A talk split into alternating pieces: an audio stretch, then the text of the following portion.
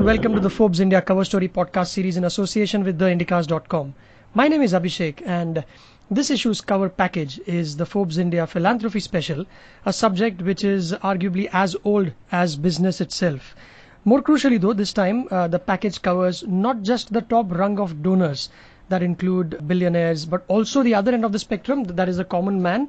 But sandwiched between the two are the venture capitalists and private equity outfits who have recently joined the fray. Joining me on the call to talk about her cover is uh, Divya Shekhar. Hi Divya, nice to have you back again. Yeah, hi Abhishek. Venture capitalists and angel investors uh, or private equity folks, they are especially good at banking on the right idea. I mean, they may get a few wrong, but they hit the mark on some and uh, it gives them a killing. What is it that they bring to the table in philanthropy? Professionals who are uh, getting into the philanthropy space are uh, increasingly uh, giving not only their uh, money but also their time, their expertise, and their managerial capabilities. You know, which is very uh, useful in the so- social sector and the development sector. So uh, the fact that they bring the best of their experiences and the best of their business practices into the development space is, you know, uh, what makes their contributions valuable. And your rubric also suggests that to the cover. It says that professionals are rewriting the gospels of giving by thinking differently about how wealth and expertise can solve social problems. So, could you give a couple of examples about folks that you spoke with and uh, what they are doing? We've spoken to a lot of uh, professionals ranging from venture capitalists, private equity individuals, banking professionals, consultants, etc., etc. It's like, for example, on the cover is uh, Amit Chandra, who is the managing director of uh, Bain Capital Private Equity India. His A.T. Chandra Foundation has been traditionally working on issues like capacity building of non-profits and rural development programs, etc. They traditionally work in building leadership and capacity in NGOs so that they can work at the grassroots level and create a bigger impact. During COVID, however, the organization also stepped up to undertake a whole lot of programs which were the need of the hour, like, you know, distributing uh, food relief packages in vulnerable areas where, you know, the public uh, distribution systems could not reach. And uh, also providing a lot of uh, health related uh, facilities like ventilators and oxygenator machines across Maharashtra and Rajasthan, uh, strengthening the ICU facilities operated by municipal corporation in Bombay, for example, PPE kits, masks, you know, also helping in the execution and data analysis of the Sero survey that was conducted in Bombay to understand the extent of the infection. There is, uh, you know, Kalpana Morparia, who heads JP Morgan. She has been personally associated with six schools. She has adopted these six schools and uh, she helps them not only in terms of writing checks, but along with the Bharti Foundation, where she's part of the governing board, she tries to work with uh, leaders there. And she also tries to see how one can work alongside teachers to build quality programs you know ensuring that it's not just about running schools but it's also about changing attitudes and you know having that multiplier effect. Here and here if i may interrupt you just a little bit and you've uh, quoted her uh, suggesting that it's quite easy to give away money because it may assuage your guilt but a lot is down to how much time you spend in offering your managerial ability or working closely with the folks for that cause. Could you give some examples here Yeah. For example, we- we've also covered something called as the ACT grants, where, you know, a whole lot of senior venture capitalists and young startup entrepreneurs came together to see how technologies that are the need of the hour, you know, for COVID can be funded and they can be scaled up.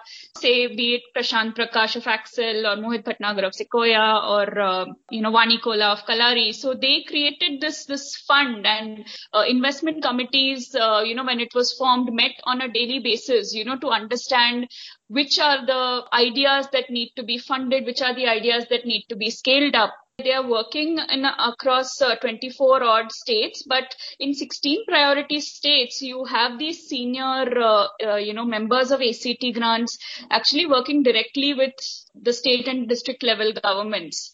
You know, they are supporting organizations right from, say, uh, uh, telemedicine and home quarantine, testing and detection, oxygen therapy, etc., etc. And they've provided grants up to some 86 crore rupees so far out of 100 crores they've already dispersed.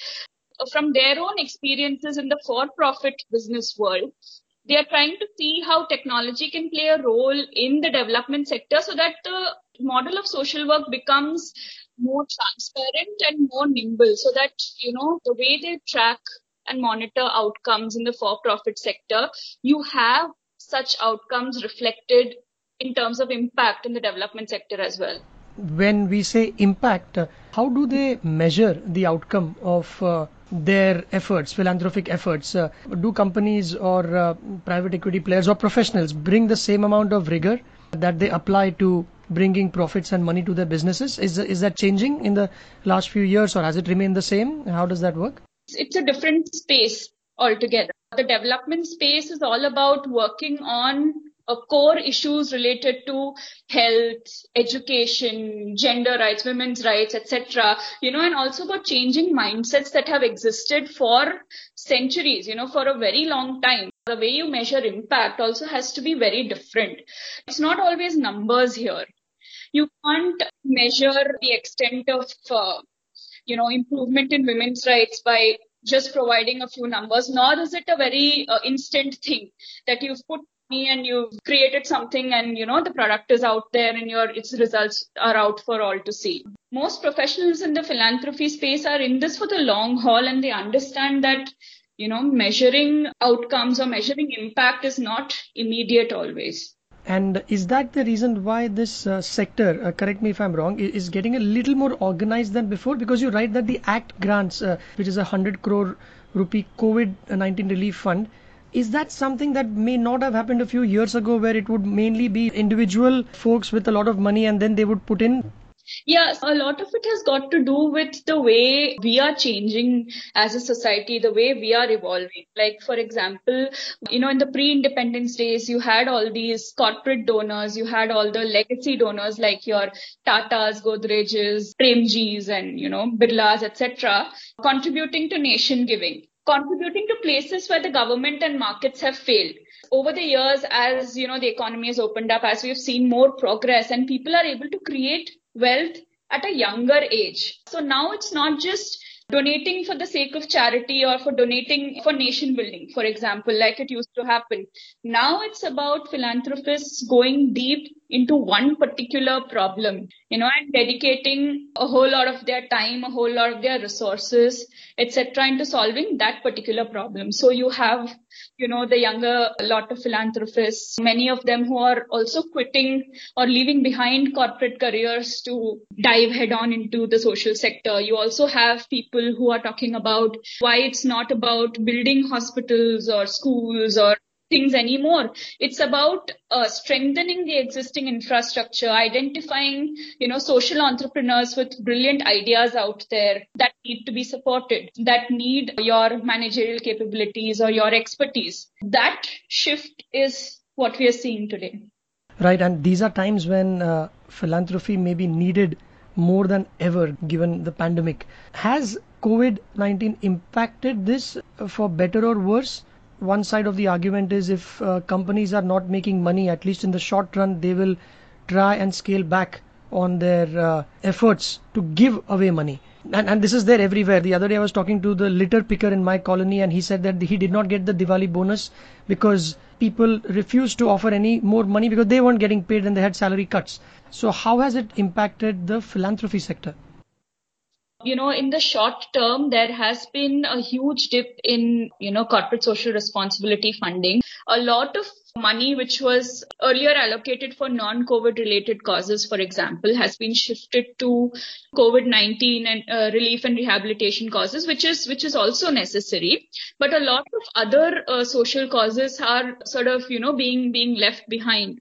What the professionals themselves say is that uh, uh for them, the pandemic has been mindset altering in the sense that it's it's shown us how you know the way things have been working so far are not enough and that there is a wide gap between say the haves and the have nots which is extremely important and you know necessary to be to be built back. The gap needs to be bridged And what are the odds? We just recorded a podcast with Summer recently where we spoke about exactly this that how the rich are getting richer uh, during the pandemic and how it has bolstered their wealth at the cost perhaps of a few hundred millions who have lost theirs. So, yes, in that context, it has opened up that contrast yet again. Yeah, it has. Amit Chandra says that there there could be at least a 10,000 crore dip in funding that is available to the social sector, and it's up to the government and philanthropists to think about how we need to backfill this number.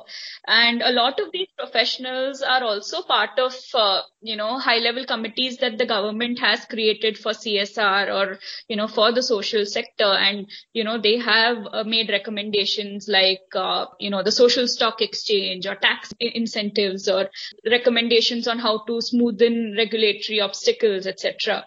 So it's a system that's started working but like we mentioned in the story, professionals as a segment, they are a young segment even now, you know, and it will, it will be a few years, you know, until they could also consolidate and create a bigger impact. Let's hope that happens. Thank you very much, Divya, for the time on this podcast. Thanks so much. Thanks, Abhishek. All you listeners, you can get this podcast on ForbesIndia.com as well as on uh, Stitcher, Spotify, Google Podcasts, and iTunes. And to have someone call you for a Forbes India subscription, message Forbes to 51818. And also look for other podcasts from uh, Forbes India. There's one called Teenpreneur, an interview series with young entrepreneurs. And we also have from the bookshelf of Forbes India conversations about business, economics, and books.